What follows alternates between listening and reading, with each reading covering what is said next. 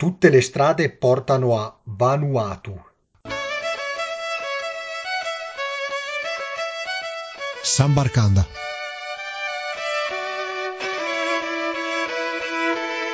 Ciao a tutti amici di Sanbarcanda e benvenuti a questa nuova puntata. Oggi andiamo al largo della Papua Nuova Guinea, l'ultimo paese che abbiamo visitato nella scorsa puntata, e lo facciamo andando nell'arcipelago di Vanuatu, a nord-est dell'Australia.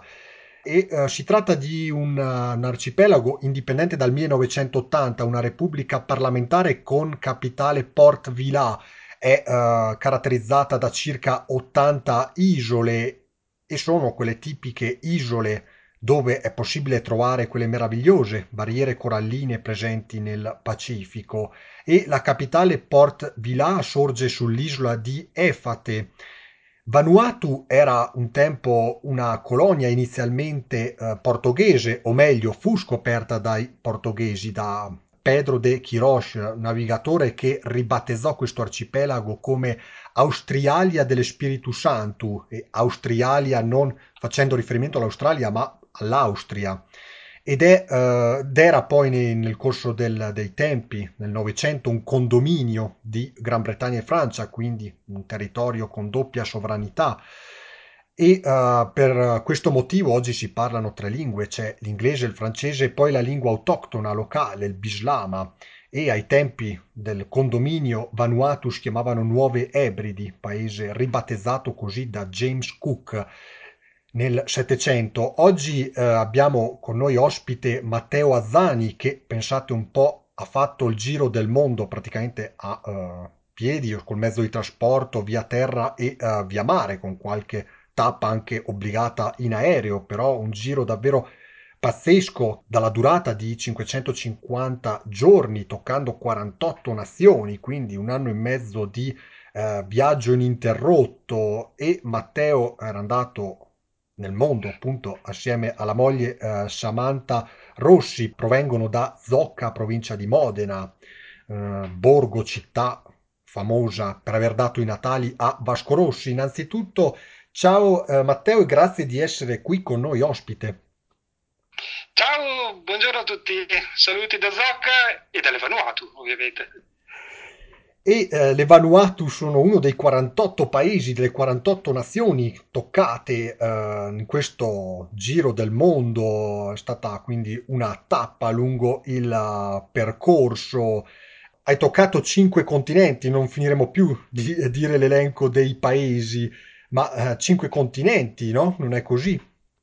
Esatto, diciamo che siamo arrivati alle Vanuatu più o meno al sesto, settimo mese di viaggio. Venivamo ovviamente dall'Italia, dopo aver attraversato tutta l'Asia con la Transiberiana, attraversato la Cina, sud-est asiatico, le varie Thailandia, Cambogia, Malesia, Indonesia, Australia, e poi diciamo che dall'Australia abbiamo fatto questo salto nel Pacifico. La prima isola fu la Nuova Caledonia, che visitammo abbastanza velocemente, una decina di giorni, per poi invece finire in questo paese che pochi conoscono e che però ci ha lasciato completamente sbalorditi, perché è stata veramente forse la tappa più interessante, più incredibile di tutto il nostro viaggio. E non l'avremmo mai detto, perché comunque, ripeto, un paese poco conosciuto, uno magari non si aspetta delle grandi cose, invece è stato veramente un sogno che è durato quasi un mese. E poi il viaggio ha proseguito anche, giusto per ricapitolare velocemente, nelle Americhe, no? Da nord a sud, sì, per poi... Dopo Vanuatu abbiamo ovviamente attraversato tutte le isole del Pacifico, siamo state alle Fiji, alle Samoa, Pago Pago, alle Hawaii, per arrivare poi a sbarcare in California. E poi dopo da lì siamo scesi per tutto il continente americano fino ad arrivare praticamente alla Terra del Fuoco e poi risalire fino a Rio de Janeiro, attraversare l'Atlantico su una nave cargo fino al Senegal e poi dal Senegal siamo rientrati lentamente passando dalla Mauritania, dal Marocco, arrivare in Spagna e poi rientrare in Italia, questo dopo un anno e mezzo di viaggio tondo tondo proprio. Questo 3 anni fa, esattamente 3 anni fa siamo rientrati. Come detto, 48 nazioni, tra cui le Vanuatu, e avete visitato senz'altro la capitale Port Vila. Vedere dalle foto, più che una città, sembra un paesone, non è così? Confermo, è un paesone di circa 20.000 abitanti, se non mi ricordo male, però è il classico paese dei mari del sud, affacciato su una baia di una bellezza incredibile, con isolette, colori fantastici, una barriera corallina meravigliosa, e città che diciamo diventa tale quando quella volta a ogni, ho capito, 2 o 3 settimane sbarcano delle navi da crociera, di solito provenienti dall'Australia o comunque dagli Stati Uniti, che attraversano il Pacifico, e in quel momento lì, da placido paesino del mare del sud, si scatena più o meno l'inferno per alcune ore, perché ovviamente arrivano 4-5.000 persone, sbarcano magari poi per una mezza giornata, e in quel momento lì la città entra in un fermento incredibile per cercare anche solo di proporre qualcosa a livello turistico, per vendere qualcosa, però sempre tutto molto a livello, proprio come se fosse un enorme mercatino. Non troverete mai alle Vanuatu il McDonald's o Zara o varie catene, cose, è tutto assolutamente locale, e al massimo si può trovare un mercatino della frutta con qualche pollo e poco altro. È tutto molto, molto, ancora molto vero, ed è il bello di Port Vila. E ci sono quei negozi un po' tipici, anche ripetitivi, di assolutamente souvenir? No. È una delle cose più belle delle Vanuatu e di Port Vila, è che non si trovano questi, diciamo, i classici negozi turistici che vendono le cose pacchiane, uguali più o meno dappertutto nel mondo. Lì è tutto molto originale, molto, molto vero, capito?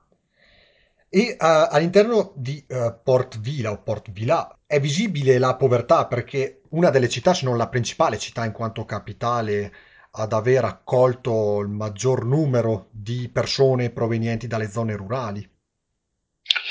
Allora, la cosa particolare delle Vanuatu è che ovviamente se una persona va a vedere i dati diciamo economici sulla ricchezza, Port Vila e tutte le Vanuatu sono da considerare come terzo mondo, perché ovviamente non ci sono industrie sviluppate, il turismo è molto agli inizi, si vive d'agricoltura, si vive di pesca e poco altro.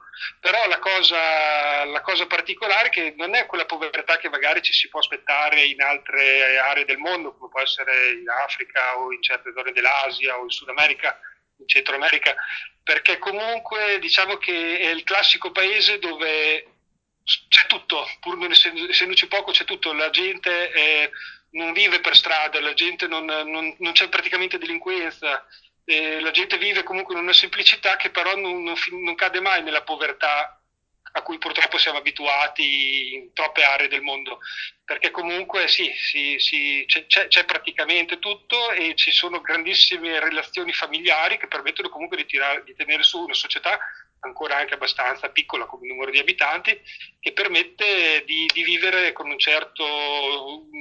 una vita comunque assolutamente accettabile. E una cosa molto interessante infatti è che le Vanuatu, pur essendo un paese così povero, e per molti anni, e da tanti anni, si esce questa classifica, diciamo, stilata dalle Nazioni Unite dell'indice di felicità, quindi si prendono tanti aspetti, diciamo, no, di qualsiasi nazione, che possono essere appunto anche la ricchezza, possono essere le strutture sanitarie, possono essere, ma anche proprio le cose che rendono felici la gente, e le Vanuatu sono già da tanti anni sempre fra i primi 3 o 4 posti al mondo, insieme a paesi magari come la Finlandia, quindi paesi completamente diversi, che però questo fa capire che effettivamente non è solo legato a una ricchezza economica la felicità. Certo. Le Vanuatu sono un grosso esempio di questo, e si percepisce la felicità quando si è in quelle isole, e lo confermo, non è uno stereotipo. Questo è un fattore interessante, anche perché, ricordiamo, le Vanuatu sono indipendenti dal 1980, quindi il processo di decolonizzazione è iniziato piuttosto tardi rispetto agli standard normali del 1960. E negli anni 90 il paese, tra l'altro, aveva vissuto per un breve periodo almeno forte instabilità politica al suo interno. È visibile questo? Ci sono magari rischi di scontro anche sociale all'interno del paese? Oggi assolutamente no, sì, so che negli anni 90 appunto ci furono, perché un po' in tutta l'area anche della Papua Nuova Guinea, delle Fiji, delle Salomone, ancora adesso proprio recentemente le Salomone ci sono ancora dei problemi, diciamo, anche richieste di indipendentismo, la Nuova Caledonia stessa che è già da molti anni che sta cercando di staccarsi dalla Francia. Gli Vanuatu stranamente rimangono invece un paese da quel punto di vista molto tranquillo, anche perché la popolazione è molto molto uniforme. Il 98% della popolazione delle Vanuatu è dello stesso gruppo sociale, gruppo etnico, pur parlando diverse lingue, avendo comunque tradizioni molto diverse una dall'altra rispetto alle isole, però si sentono una nazione effettivamente, pur non essendola stata per tantissimo tempo, perché appunto c'è stato un condominio, diciamo, francese e britannico per molti anni, e che però non ha creato divisioni, anzi è uno di quei paesi dell'area del Pacifico dove non si registra praticamente nessun problema già da molti anni da quel punto di vista. Anche perché poi tante lingue diverse, come hai detto, ma c'è quella unitaria, chiamiamola così, la lingua standard, del bislama. Si può anche sentire nella vita di tutti i giorni o è più utilizzato l'inglese? Poco utilizzato, la lingua predominante è sicuramente l'inglese, che bene o male tutti conoscono. Molti parlano il francese, perché appunto essendoci stati i francesi era una situazione molto strana, perché è una cosa un po' unica al mondo, si erano praticamente per molti anni divisi il dominio delle Vanuatu sia i francesi che gli inglesi e si erano proprio divisi i compiti.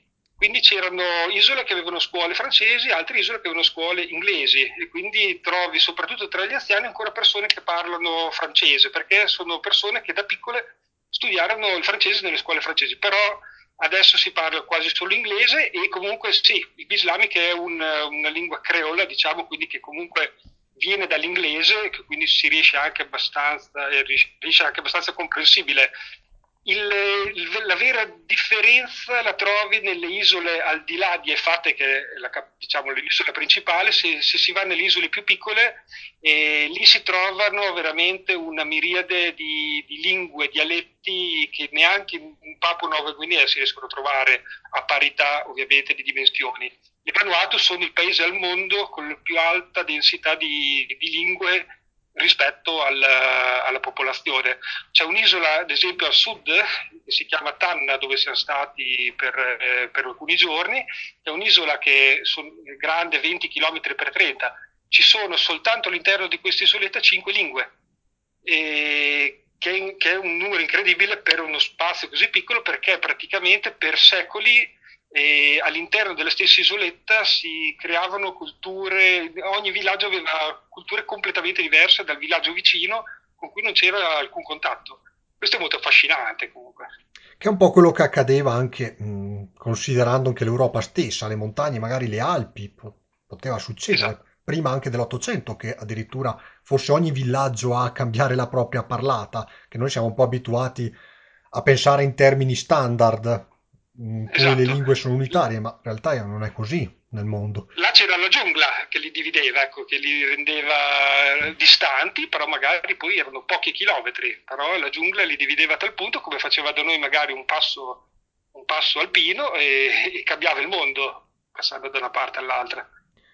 Certo, certo. Invece da un punto di vista religioso, ecco, il Pacifico in generale è pacifico nel vero senso della parola, perché è stata un po' portata la religione cristiana dall'Europa, ma senza, come dire, in parole povere, aver sparato grossi colpi, non è così? Tra l'altro sono un po' tutti cristiani. Nel senso che molte isole del Pacifico hanno avuto anche, diciamo, delle colonizzazioni religiose anche abbastanza violente. Ad esempio le isole Figi in particolare ci furono tra il 700 e l'800 grossi problemi, infatti anche quando si sente parlare di cannibalismo si parla proprio delle isole del Pacifico, perché era la reazione che avevano anche molte popolazioni locali contro i missionari che arrivavano, diciamo, senza chiedere troppo il permesso, e purtroppo i danni, diciamo, che sono stati effettivamente, come dicevi, sono stati sparati pochi colpi. È stato un colonialismo molto più sotterraneo, ecco, che però ha distrutto anche poi nel giro di pochissimi decenni culture millenarie, anche soltanto a livello proprio di vestiario, a livello di lingue, a livello di credenze. E la cosa interessante però delle Vanuatu è che anche lì, a differenza di gran parte delle isole intorno, mantiene, pur avendo comunque una fortissima componente cristiana, perché tutt'oggi la stragrande maggioranza della popolazione è cristiana, e cattolici pochi sono più che altro, diciamo, sotto religioni protestanti, che possono essere i metodisti, possono essere quelli dei gesuiti o del settimo giorno, sono tutte queste particolari, no, sottocategorie del cristianesimo, però convivono ancora con le loro tradizioni locali, che è anche molto, molto affascinante assistere proprio a queste, ad esempio, queste messe che uniscono un po' le due facce della popolazione. E una cosa ancora più interessante è che su certe isole delle Vanuatu esistono ancora delle religioni nate dopo la Seconda Guerra Mondiale, perché praticamente furono teatro comunque di fortissimi scontri tra gli americani e i giapponesi durante la Seconda Guerra Mondiale, queste zone, e venivano praticamente buttati dagli aerei cargo delle scorte alimentari paracadutate alla popolazione e ai militari comunque presenti su queste isole per dargli comunque la possibilità di continuare a combattere. E la gente del posto, vedendo volare questi carichi di cibo, che erano poi magari le lattine di Coca-Cola, la carne in scatola, iniziarono a vederle come segni divini, che tutt'oggi portano questi piccoli villaggi, hanno ancora queste credenze e attendono ancora il ritorno di questi dei che 70 anni fa gli mandarono dal cielo tutte queste cose per loro quasi mistiche, esatto, quasi miracolose, e ancora adesso attendono questo arrivo di persone, di oggetti, ed è ancora una cosa presa ancora molto seriamente. E un'altra cosa particolare è che all'isola Vanuatu ci sono ancora coloro che adorano il Principe Filippo, che è una chiesa, e loro sono praticamente, vedono come il loro dio il Principe Filippo, il consorte, il marito della regina d'Inghilterra, che adesso ormai ha quasi 100 anni, perché non si sa bene per qualche strano motivo, anche lì negli anni 50, arrivò una fotografia del Principe Filippo in questi villaggi, vedendolo una persona molto immaginare, con tutto vestito da re e tutto quanto, cominciarono a vederlo come un dio che un giorno sarebbe arrivato a trovarli. E la cosa buffa è che lui fino agli anni 70 non era neanche a conoscenza di questa cosa, che già da decenni ci fossero dei villaggi interi che lo adoravano come un dio, e mandò un messaggio dicendo che un giorno sarebbe anche voluto andarli a trovare. Purtroppo alla fine non c'è mai andato, loro ancora lo attendono, e anche perché ormai lui ha un'età che probabilmente sarà difficile che possa fare un viaggio del genere, però è una cosa molto affascinante. Certo. Quasi, però anche, diciamo che queste isole sono un po' sarebbero il paradiso di molti antropologi, infatti gli antropologi da sempre frequentano quelle zone. E poi c'è una tradizione interessante, soprattutto sull'isola di Pentecoste, davvero curiosa, come diventare maggiorenni alle Vanuatu, ma non solo, anche in altre isole del Pacifico. La tradizione del bungee jumping da delle alture, da delle torri costruite con delle canne di bambù, e ci si butta con questa corda elastica, ed è una tradizione che si chiama Ngol. Non so se avevi mai avuto occasione di vedere qualcosa alle Vanuatu. Ne avevo sentito sempre parlare, mi sembra, sin da piccolo avevo visto un documentario forse di qua, qualcosa del genere, e mi aveva sempre affascinato questa usanza, questa particolarità, che è appunto legata proprio ai giovani, che diciamo i giovani maschi che diventano adulti lanciandosi nel vuoto anche da altezze di 20-30 metri su queste strutture di bambù, legati con delle corde ai piedi. Ovviamente la sicurezza è quella che è, infatti è capitato anche, purtroppo, anche che ci siano stati degli incidenti mortali, e capitano tuttora, ed è questo sull'isola di Pentecoste, che è un'isola abbastanza remota comunque del nord dell'arcipelago, dove noi saremmo voluti andare, solo che poi quando eravamo lì viaggiando all'interno dell'arcipelago con delle navi cargo, ci siamo resi conto che sarebbe stato praticamente impossibile a livello di tempi, perché ci volevano soltanto per raggiungere quest'isola 4 giorni di viaggio in oceano aperto su piccolissime navi cargo, e sarebbe stato impossibile proprio come tempo, purtroppo non ci siamo riusciti, pur comunque avendo comunque sentito parlare tantissimo di questa cosa, che è un'altra di quelle cose che ci piacerebbe vedere un giorno, magari tornandoci per quello scopo. E le tipiche danze etniche invece presenti proprio in tutti gli arcipelaghi del Pacifico, anche a Port Vila o anche nei villaggi fuori, erano molto frequenti da vedere?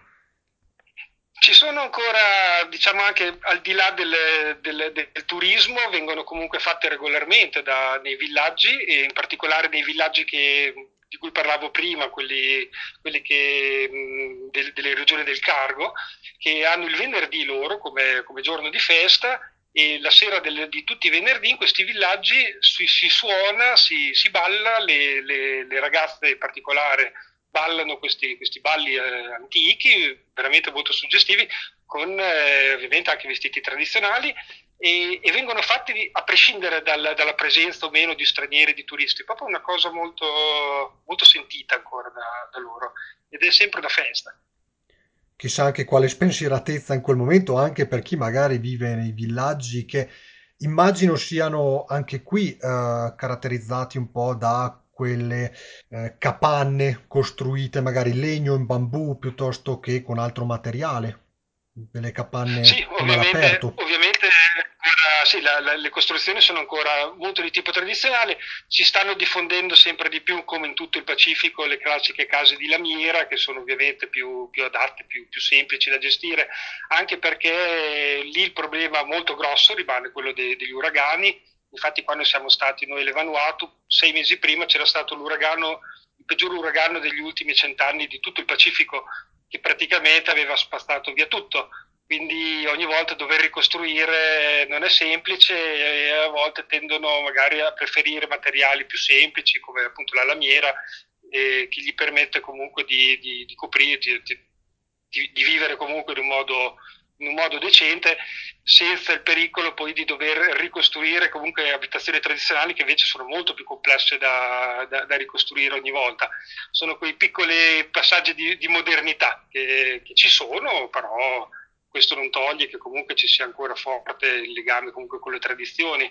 Una delle tradizioni principali riguarda comunque i vulcani, ad esempio, perché comunque è una delle zone più vulcaniche al mondo, quella delle Vanuatu, quindi praticamente tutti vivono all'ombra dei vulcani, e quindi c'è molto anche questo senso di spiritualità legato al vulcano. Ancora adesso fanno sacrifici ovviamente animali, all'interno buttano galline, animali dentro al vulcano per propiziarsi gli spiriti, che quella è una cosa molto unica delle Vanuatu, perché alcuni proprio anche tra i vulcani più accessibili al mondo sono lì, perché sono abbastanza piccoli però perfetti, sono i classici coni perfetti, alti magari 300 metri, e la cosa bella è che si può arrivare in cima tranquillamente senza bisogno di nessuna guida, di nessun aiuto, e quando si è in cima si vede spettacolo di vulcani. Invece da un punto di vista sportivo c'è anche qui l'influenza britannica del rugby? È una religione? Assolutamente no. Lì il rugby sarà per una questione fisica, perché ad esempio i figiani, samoani sono tendenzialmente omoni, sono tutte persone, uomini e donne molto molto grandi. Alle Vanuatu si trovano come tipologia proprio di persone, sono molto più piccole, più magre, sono più simili alle persone che si possono ritrovare nella Papua Nuova Guinea, quindi forse credo che sia il motivo principale, il motivo fisico. Lì come sport, sì, i bambini giocano a calcio, però il rugby praticamente è inesistente. Vi ha dell'incredibile questa cosa, considerando un po' il continente. Ecco, sì, un'ultima domanda prima di andare in chiusura, che prima non ho chiesto. Parlando di religione, Port Vila ha una sua cattedrale molto semplice, costruita in legno, però anche molto affascinante dentro. Magari fuori non può dire granché, una volta entrati comunque si vede un po' che si sta vivendo l'Oceania anche da quel punto di vista lì, culturale.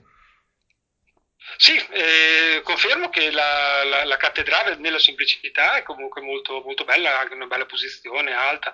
Si vede che comunque per ciò che riguarda la religione, pur anche magari vivendo in modo molto semplice, le chiese vengono sempre costruite in posizioni, in un modo comunque sempre molto, molto suggestivo, perché c'è veramente, è molto forte il sentimento religioso. E credo che sia, al di là che sia il cristianesimo o qualsiasi altra religione che potrebbe essere arrivata lì, è proprio nella loro indole proprio di persone. Infatti è il motivo per cui si è diffuso tanto in tutta quell'area, è perché comunque c'era già una base di spiritualità molto, molto, molto forte. Purtroppo ci dobbiamo avviare verso la chiusura, non prima di ripetere il nome del libro che potete leggere anche nell'introduzione, scritto da Matteo Azzani e dalla moglie Samantha Rossi, che non abbiamo detto, vi eravate sposati nel 2012 alle Fiji. Sì, ci siamo sposati nel 2012, quindi è stato bello anche perché quando ci sposammo nel 2012 ovviamente andammo in aereo, ed è stato bello molti anni dopo ritornare successivamente, siamo passati anche dalle Fiji, però questa volta in un modo molto diverso, molto più lento. È stata una delle parti più emozionanti del nostro viaggio, ritornare alle Fiji.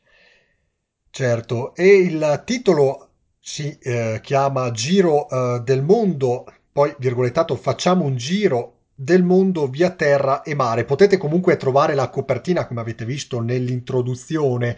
E grazie ancora a Matteo per prezioso contributo dato. Grazie a voi, e spero che sia stato interessante, spero di aver fatto venire voglia a qualcuno comunque di intraprendere un viaggio, magari non via terra e via mare, a meno che non avete molto tempo a disposizione, ma anche in altri modi, perché sicuramente sono zone del mondo che vale la pena vedere una volta nella vita. Mi piacerebbe tanto anche a me poterci andare un giorno. Un saluto. Grazie a tutti, un saluto da parte mia e da parte di Samantha, che in questo momento non è potuta essere presente, che vi saluta tutti. Grazie mille. Sanbarcanda torna la prossima settimana con tante altre sorprese. Un saluto da Nicola Pisetta, rimanete in ascolto con noi, buon proseguimento di programma e alla prossima.